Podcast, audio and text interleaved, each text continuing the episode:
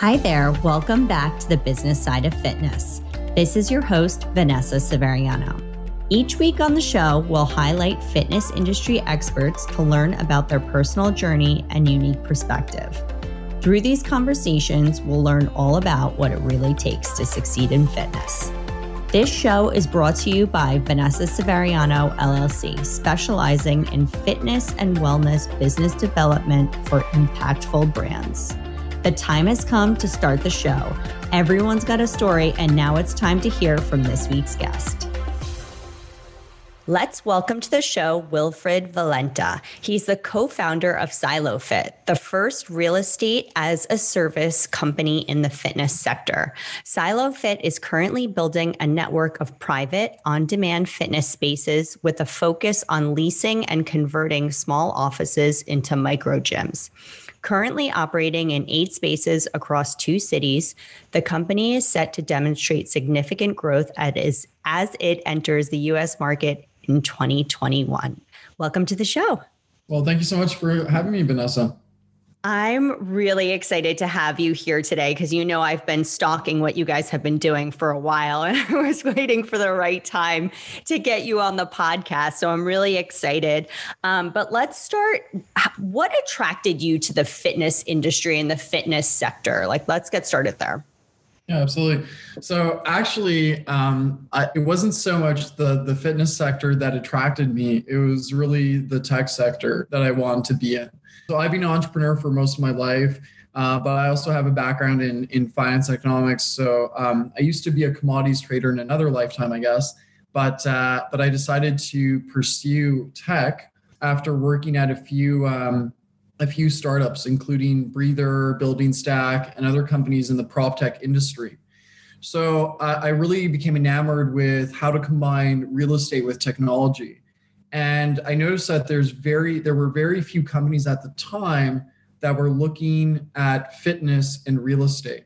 The way uh, the way i always explain the company is that essentially we use fitness as a medium towards selling time and space better than anyone else but i have to say like quite candidly i i, I do i obviously like to work out and and really i was looking for a space where i could work out on my own and that was really hard to find at the time so that was kind of the impetus towards creating SiloFit as well. So, what was the problem that you were identifying back in 2017? I mean, obviously, the problem is a little bit more obvious now with the commercial real estate sector being really impacted mm-hmm. through COVID. But back in 2017, when you were conceptualizing all of this, what was the problem that you were aiming to solve? Yeah, absolutely. Well, so where, where I lived at the time, it's it's in the old port of Montreal, and there wasn't uh, there wasn't really a lot of gyms around, and the gyms that there were were quite expensive, and there was a membership, and I was traveling a lot for business, so I didn't want to commit, but I, I really did enjoy working out. So so I thought to myself, how great would it be if you had a private space to yourself that you could book by the hour? There's no strings attached. It's pay per use. You can unlock the door with a pin code and just work out into your private space. Now, as I started to toy with that idea to solve my own problem, I started to talk to a lot of personal trainers and landlords and so on.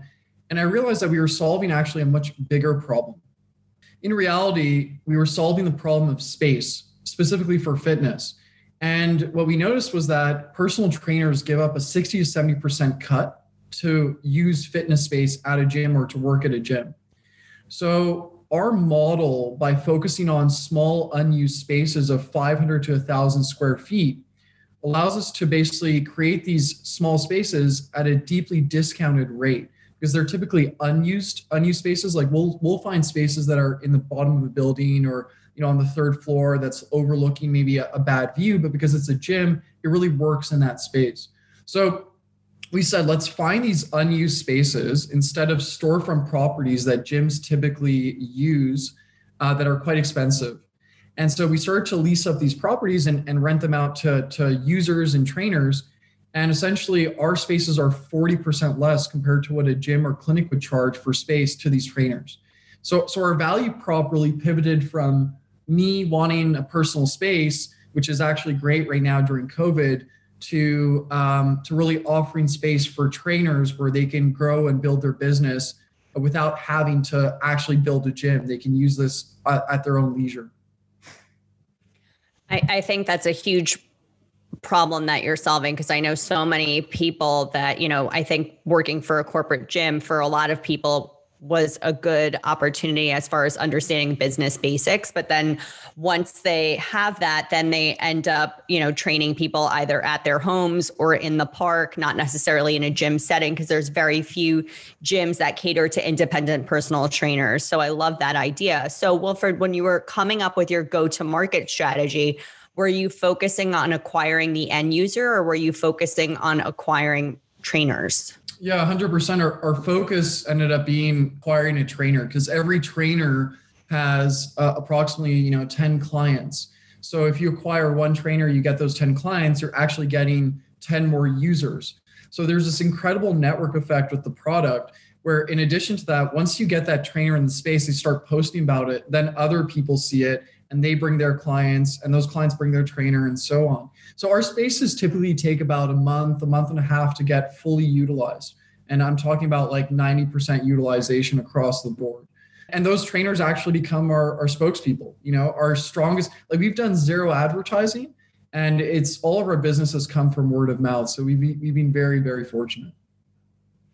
And at what point in your business did you know it was time to start pursuing seed investment? So, so right out of the gate, well, it was probably when I was uh, sleeping on my mom's couch for about eight months. You know that that was that gave me like a hint I should probably try to go get some money. Um, but yeah, you know, it's an interesting story. Um, you know, this is probably like my third business I've tried to start, um, and um, I I I was working at the time. We you know I have two co-founders, two great co-founders. I always say how blessed I am to to have them because we balance each other so well. You know, I'm I'm probably the extreme optimist. We we have another guy that's a that's a bit of a pessimist. And then you have the guy that's like the middle porridge in between, right? But I would say that you know we were working uh, full time and then and then we were working part time to try to get this off the ground. And then finally we decided to just go all in you know, I gave up all my things, my apartment, went on my mom's couch for a few months, and we tried to find some angel investors. And I think, you know, we got very lucky because we had we realized that the way to raise that capital was you have to know, you know, the audience that you're talking to. So at first we were going after tech investors, but we really realized that we should be going after real estate investors. And so we started to talk to people in the real estate space that were angels. And uh, essentially, we raised our first 150. We opened our first space, showed really good traction and then very quickly, you know, we started to talk to a VC that has a background in real estate as well, and uh, and they came on board. And I, I think what really attracted a lot of investors is that, you know, if you look at our business, it's very analogous to the WeWorks of the world, the Breathers, the Sonders of the world. But what's so interesting about this business is that you can essentially layer on so many things from a tech perspective, which is what's really lacking in some of these prop techs is like a deep tech connection and we have the opportunity to not only like build software to help the trainers but also provide services and so on and that's really where our business is headed to I love it. Yeah. I think that a lot of trainers really need the support. I always talk about like people are good at what they they're good at, right? And somebody that's an amazing trainer might not necessarily be the most amazing business manager, right? So any support that you're able to provide through technology just makes the process so much better and easier for them. So what was the process of fundraising like for you, though? Because I've heard mixed things from different people, right? Some felt like they were being interrogated or they were mm-hmm. being attacked. Some found it very intimidating. Some really just didn't think it was, you know, that big of a deal. They didn't take it personally. So I'm just curious to hear what that process was like for you. Yeah, so I mean, I, I think it's always like your first one. The it's your first nut is the hardest one to crack. So you know, we kind of got that out of the way with our angel investors and then I think just the fact that we had such extreme product market fit and we're the only ones that are really doing like real estate as a service in the fitness space, I think that made us a very attractive investment. So it, it was definitely tough to get our angels on board. But then once we started to talk to a few VCs, um, and and actually the the first VC that led our round was referred to us by an angel investor. So we we were quite fortunate that we didn't have to go into the market and do a complete roadshow. mind you, we we were in a lot of we did win a lot of awards and we we did attend a lot of events. We kind of did that just for a little bit more publicity, but I, I think that's what really helped us also get on people's radars and create a little bit of FOMO too uh, amongst investors. So yeah, I mean, we had competing offers as well. So you know, like I have to say, the process so far hasn't been terrible. Uh, you know, it's it's actually been quite nice, and we've been very supported. So we quickly created a good like syndicate of, of, of investors on the VC side that want to come in and very strategic. You know, we have Courtside Ventures that's on the sports side, Whitecap Venture Partners in real estate, Alate Partners in real estate, Ndamukong Suh, a professional football player. So very, very strategic investors. And, and they also were quite helpful in bringing other VCs on board. So they put us in front of a few people for sure you're going to feel like you're interrogated sometimes. Um, they're going to try to poke holes but i think it's your job as a ceo where you know you go after the small vcs the minnows and you try to get them to to look at you know the problems that other people might ask and you tackle those and then you build on that so that when you find the right the right fit you're you're ready for that so you've raised 3.5 million, which first of all, congratulations. That's no easy feat. Where do you plan on allocating those funds? Are you investing towards um, furthering your technology? Are you looking to acquire more locations and convert those into SiloFits? Like where do you plan on allocating? Yeah, absolutely. So yeah, we raised a, uh, a seed extension of 3.5 million. We previously raised a, a 1 million seed uh, prior to that. So in total, the company has raised about uh, 4.7 million. Uh, that that 3.5 from our latest round is going to be going towards opening more spaces, of course, to increase our market share and footprint across Montreal, Toronto, and also we're expecting to expand into a U.S. city. Uh, if if everything goes a little bit better, you know, considering the market uh, environment right now. Um, but the, the biggest thing that we're all really excited about is not only our spaces, but the new verticals that we're expanding in. So you could think of as uh, as as our product or our offering to trainers, which is really our, our our core focus and customer right now. As we're offering spaces, software, and services, and these are the three pillars of our business. On the spaces side, you can book the space to bring your clients. Then after that, we're going to be helping those trainers that are booking our spaces um, to to run their business through our new SiloFit Pro app. So they're going to be able to manage all their clients um, also look at their upcoming reservations and so on. And and essentially display their profile in our app so you can not only not only book a space but also book a trainer. We're also offering services to these trainers. So in other words we're going to be helping them build workout programs that they can sell through our network. We're going to help them get certified insured and so on. So a lot of that capital is going to be allocated to those three legs of the business. So spaces software side, definitely building that out, and the services component to start helping current trainers build more of their business. I love that. You're really helping trainers and coaches to professionalize themselves, right? To be business people as well. So, do you have any strategic partnerships or alliances as far as equipment companies or any other types of partnerships? Uh, so I wouldn't say we have anything strategic per se. Uh, we are starting to enter those discussions towards like leasing most of our equipment as well. But uh, right now, you know, the majority of the equipment that we use is top of line. We use a lot of Rogue stuff. We also, you know, work with a few different suppliers in uh, other suppliers in the states and across Canada. But that's our main goal over the next few months is really standardizing not only the design but also the equipment that goes into our spaces so that there's that level of consistency across the board. So be it you go to a silo in Denver or one in, you know, Toronto, you, you know what to expect, right? That's what we want to create. So, other than being between 500 to 1,000 square feet, what makes an ideal location for a SiloFit? Is it specific demographics? Is it, you know, only urban areas? What What is it that you're looking for when acquiring a new location? Yeah, uh, you know, the number one reason why people do or don't go to a gym is because of proximity. So, we typically try to be close to the user. And mind you, like, also, a gym is a destination. So, uh, a user will follow the trainer where they they tell them to. But but definitely it helps to be like in the same business building. What we look for in terms of our real estate is highly dense areas you know in urban centers and also where there's like a, somewhat of a, a young crowd that's into like both tech and on-demand fitness and things like that. But yeah, I think those would be the core core things that we look for, and, and typically also, you know, obviously commercial buildings where we can open a space. And what's your team look like? Like, how has that evolved from when you were conceptualizing with your two co founders to where the business is today? Have you grown the team? Are you very entrepreneurial in the back end still, or are you getting to be a little bit more structured? How does that work? Yeah. Well, we went from four people to we're almost 25, I'd say, in about a year. So pretty explosive growth. Sometimes it boggles my mind. Um, now the way we're structured is we obviously have a real estate department that's consistently looking for spaces. We have a development team that's also designing the spaces, looking at what equipment to put in place. You know, we have a project manager for the build out because right, we, we lease those locations, we put in the equipment, we put in a shower as well, so it's it's very capital intensive and requires quite a bit of work. Um, and then we we have a, a, growth team, so sales, marketing.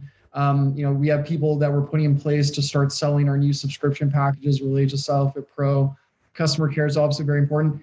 Mind you, we also have expanded our operations team to uh, because of because of the necessity of cleaning in between sessions.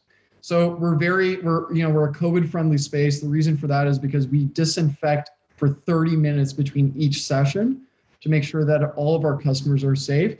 And in, in part, that's what's really allowed us to operate. You know, obviously we're following government guidelines, but you know, our our, our sanitary measures have allowed us to operate during these times. Um, so we've, we've been very you know fortunate in that sense.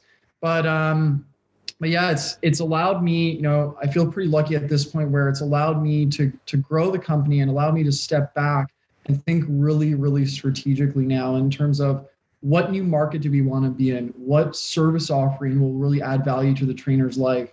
And what other you know pieces of the business are we leaving off the table? Right. And when you, as far as like generating revenue, are you charging the trainers a flat fee? Is it a revenue share? How does that work? Yeah, so so right now we we just charge for the space, and mind you, it's not per person. You know, a lot of gyms do that. So if a you know a 500 square foot space will be around say twenty dollars or twenty five dollars depending on the time of day. Um, also, you can book a recurring reservation if you'd like. So say you want to go back and bring your clients every week. But we, we just charge for, for the space, so $25 an hour. And then if um, you want to start displaying your profile in the app, or uh, say using one of our consultation spaces, our services, and so on, you would subscribe to what's called SiloFit Pro as a trainer. And uh, and that's a new subscription that we're bringing out in the new year. I, I can't unveil too much, nor nor the pricing, um, but that is that is a new subscription service that we're going to be offering to trainers in the new year. Right, but does the client pay through the app? Like, do they? Does the person? Does a trainer charge the client through the app, or they just pay the fee directly to SiloFit? Uh, they just pay the fee directly to SiloFit, but in the new year, the client will be able to to book the trainer through the app. Uh, that's our next step. But yeah, yeah. The, the the essentially the client will be able to pay through the app in the new year. For now, the trainer just books the space. The client pays the trainer.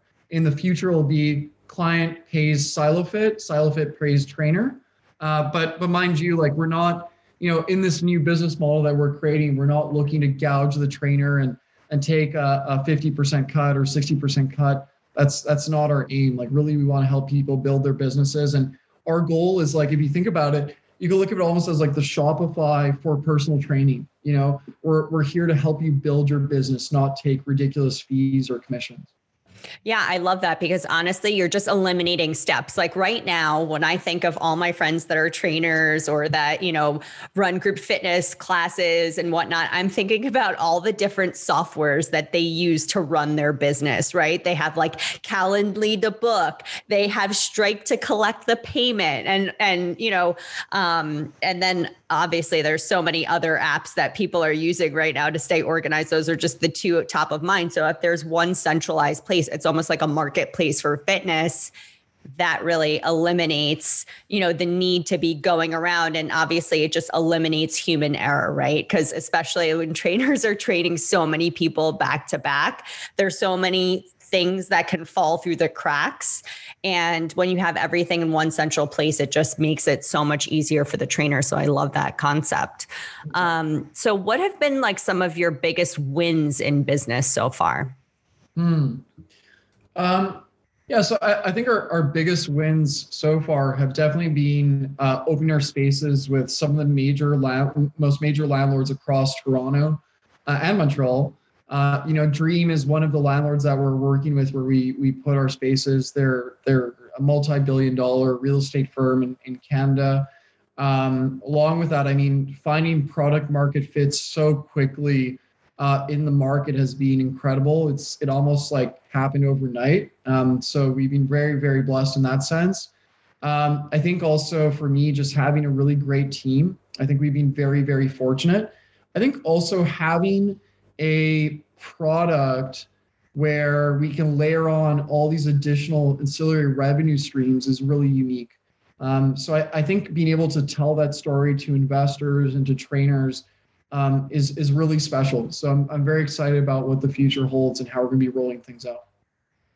I really love the concept because you're really empowering the individual fitness creator. If if COVID taught us anything, it's that, you know, the value of every brand is really its people, right? But a lot of brands, some of these big corporate brands have really, there's kind of like this this power shift, right? It's like the brand wants to hold all the power and not really give it to the individual instructor because that's kind of their business, right? And then the individual instructor relies on the big corporate business for the business part of, you know, running running um, their offerings, but at the same time they kind of, you know, ha- see that there's a lot of possibility and there's a lot of potential, particularly if you're really great at what you do, right? Mm-hmm. But it's like, how? Right. That's what all my friends in fitness are always asking, like, how? I know so many amazing, talented people that just don't have the tools to set up the business. So I love that you're really empowering the individual and and taking that, you know, um, take giving them the tools to really be set up for success um, and you don't need to be a savvy business person to be able to be successful right like you mm-hmm. have these tools to manage your business on a daily basis mm-hmm. so obviously i asked you about the win so you know what's coming next what have been some of the biggest struggles or challenges um, yeah, you know, uh, obviously COVID has definitely been difficult. Um, you know, everyone wants fitness equipment. So when you're building out gyms, trying to get your hands on uh, on fitness equipment is a lot more difficult. You know, the way we've gone about that is we've just decided to bulk order everything months, months in advance of our anticipated launch dates. So that's that's obviously been tough. Uh, you know, finding tech talent is something that I think every technology company struggles with. That's obviously very difficult as well. Um, and yeah, operating during these times is, you know, shutting down, opening, shutting down, and opening again has has also been quite hard. And I think even on the team psyche, working remotely is, uh, you know, we we do that anyways. People work from home, but uh, luckily, like we were set up quite well. But still, you know, there's there's an element that's missing from being in, you know, the the pit with your team and trying to get stuff done. Uh, so so I, I, think 2020 has been challenging for for everyone. Uh, I think for you know a brick and mortar business like ours that's evolving to be a hybrid technology business, um, it's also quite tough. I, I, I do want to comment on what you said though about you know this this power shift and, and that's really i think where our business has such a huge opportunity. Um, you look at you know back in the day people used to say i go to equinox or i go to x club like temple or whatever. Um, you know people no longer say that. They say i work out with x trainer you know and I think that's really a part of this this shift that's happening where it's no longer about the gym, it's about the the trainer themselves and, and that brand power is shifting. So I think as as this this is happening more and more, and this is of course happening because of things like Instagram or other avenues where trainers can find distribution and promote themselves, I think we have an immense opportunity to help them with that. And if you look at the market today, you know, what's happening is there's there's a shift towards hybrid fitness And, and this was going to happen all along where it was going to be 60% in person, 40% virtual. So people want that, still want that option to be in person. When COVID's over, people will want to work out in person. I think what's going to happen though is that 40% of the time, people are just going to work out at home because they got used to it. The other 60%, they're going to want to do it in some sort of pay per use or on demand option. I don't think people are going to want to go back to memberships, right? Um, so I, I think we're really, you know, COVID, COVID has helped just accelerate this shift. I think it was going to happen regardless, just being a catalyst towards accelerating that shift. And I think we're in a very good spot to uh, to take advantage of this this market opportunity and this this shift or tidal wave in the market. Okay, so I don't know if you're going to answer this or not, but I'm going to ask it anyway, right? So, what US cities are you looking to mm-hmm. expand to? I mean, is it the usual suspects like New York, LA, Chicago, or are you looking at other options? Yeah, I, I think so. Definitely. I mean, New York and uh, New York and LA sound like sound like great cities, uh, obviously because of high density. Um, at the same time, you know, we want to be very strategic in terms of our rollout. I, I think Chicago would be a great option for us. Uh, the reason being is that you know it's it's obviously on the eastern seaboard, pretty close to to Toronto as well. Um, in addition to that, the real estate dynamics are quite similar to some Canadian cities, so so we have a point of reference there. Um, but I would say, yeah, we're, we're looking, you know, I can't I can't divulge too much, but we're looking at Chicago, New York, Boston, and so on. Uh, we're still trying to see what would be the best best city for this. But uh, you know, the way I see it is like our aim in in the next uh, in the next few months as we're going towards our Series A. Um, af- after we raise that capital, we'd like to open about 40 to 50 spaces next year, and obviously that's going to give us an opportunity to expand in quite a few quite a few cities. Um, so we're really really excited about that. And if somebody's listening to this right now and they're trying to, you know, they're identifying a problem in the fitness or wellness sector and they they're coming up with a solution, since you're an entrepreneur, you've had some, you know, you've you've opened up this successful business, you've successfully raised funds, but you've said that you shared earlier that you've also tried to come up with some other ideas that maybe didn't come to fruition. So, what advice would you give to somebody that's trying to get a concept off the ground? Mm-hmm. Yeah. Yeah. You know, I, I spend a lot of time mentoring. I, I do at least like five, five, six hours a week um, with various, um, various people either in fitness or, um, or real estate or really other types of businesses.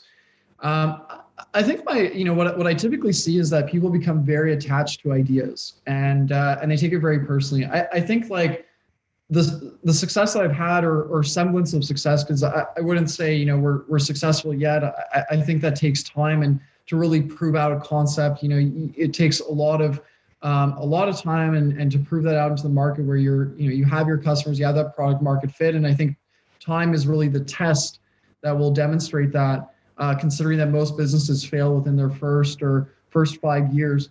But um, I would say like don't get attached to an idea and and really try to fail quickly. Try to test things very very quickly. I, I found most of my my success came from when I, I shifted my mindset from trying to prove out one concept to building what what I called like an idea funnel. So you start off with your big trends in the market. You go into what are you know a few ideas that look really really good, and then you start testing them. And like the way I would test thing is you know, I, I, I threw out, I threw out business plans. Like I wouldn't even do business plans anymore at some point. What I, what I would do is I just go talk to people. And, uh, and I think the most important thing is that you 10X your conversations, you know, and you go out and you talk to people and you put like, if it takes, you know, putting up a few ads on, uh, you know, Craigslist or, or Kijiji or whatever, and trying to see if people bite. And even if your product doesn't exist, are people interested in that if it did exist, you know? So uh, I think I think the moment you start testing things, and there was a point where I was testing ten different ideas, just talking people or putting ads out or you know having some sort of prototype. So as you do that, um, you become less attached to an idea, and then you focus on something that will really really succeed. So that's that's probably my best advice for someone starting start trying to figure out an idea today. I'm obsessed with that. I think, you know, one thing that I've noticed just in speaking with so many entrepreneurs for this podcast is that the common denominator is that people are willing to take risk, right? And I think so many people are scared of failure. And that's why they never see tremendous success because they're too scared to go through that failure, right? It's like mm-hmm. easier to stay with the safe job that's making, you know, a steady 100K instead of taking the risk and starting your own business and possibly fail and live on your mom's sofa for eight months, you know, or whatever. Yeah, you know. Yeah, so yeah. um, I love that you shared that piece of advice with with us. Thank you so much. If somebody wanted to connect with you, Wilfred, or they wanted to find out more about SiloFit, how can they do that? Yeah, for sure. Um, so I, you know, I, I'd, I'd, be glad to get any emails at w at silofit.com. Otherwise, um, feel free to hit our, our webpage and you know there's our uh, you could all you could you could look us up there silofit.com. Also, uh, you can reach out at hello at silofit.com as well. Perfect. Thanks so much. Thank you so much, Vanessa.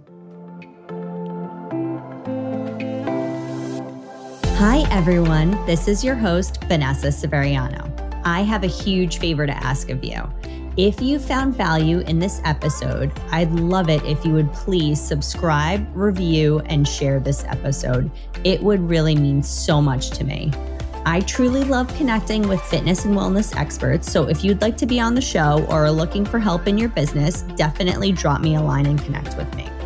You can find me at hello at vanessaseveriano.com or my social media handle. Since my last name is not the easiest to spell, I'm going to go ahead and make it really easy for you and link my contact details in the show notes. Thanks again for listening. Catch you on the next episode.